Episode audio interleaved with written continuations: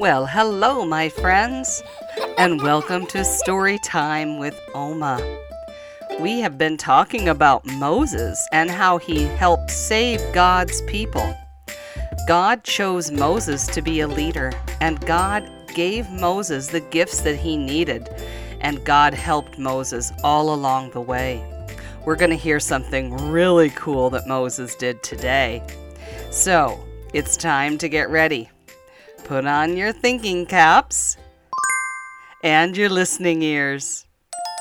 Because here comes our story. Moses and all the people left Egypt. Remember, the Pharaoh was so upset after all of the firstborns died, and the people were afraid because they saw the power of God.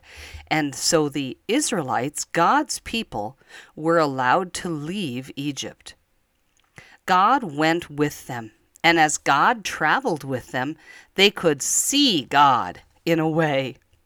You see, God went with them during the day in a pillar of cloud. Now, can you imagine a tall pillar of a cloud that was down on the earth that went in front of them? And they just had to follow that cloud, and God was leading them away from Egypt. Well, at night, they wouldn't be able to see that cloud, would they? So at night, God led them in a pillar of fire, and they could see all around them because that fire gave them light. And that way they could travel during the day and the night because they were trying to get away from Egypt. Well, back in Egypt, the Pharaoh, the king, kind of thought, What have we done? We let Israel go. We let all of our slaves go, and they've been serving us and doing all this work for us. This was a bad mistake. No. We're going to go catch them and bring them back. So Pharaoh and the Egyptians went. He had his best army, 600 of his chariots, and all the other chariots, and they had officers with them. And the Pharaoh came looking for the people of Israel, God's people, and he was going to bring them back and make them come back to Egypt to work. But God had promised to save his people, so something really cool happened. Moses led the people right up to the Red Sea and they looked out at the water, and they knew the Egyptians were coming behind them in their chariots. And the people were afraid, and they cried out. And God told Moses to do something really cool. He told Moses to take his staff, you know, that stick that he had, and he told Moses to hold it up. And Moses held it up in the air, and do you know what happened?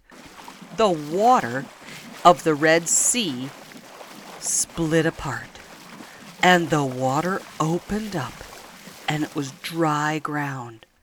And all of God's people could walk across the big sea.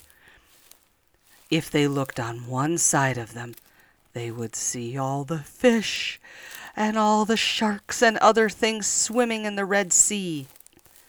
And if they looked on the other side of them, they would see all the fish and the sea life.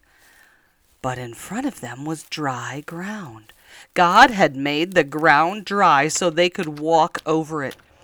Well, they walked and they walked and they walked all the way across the sea.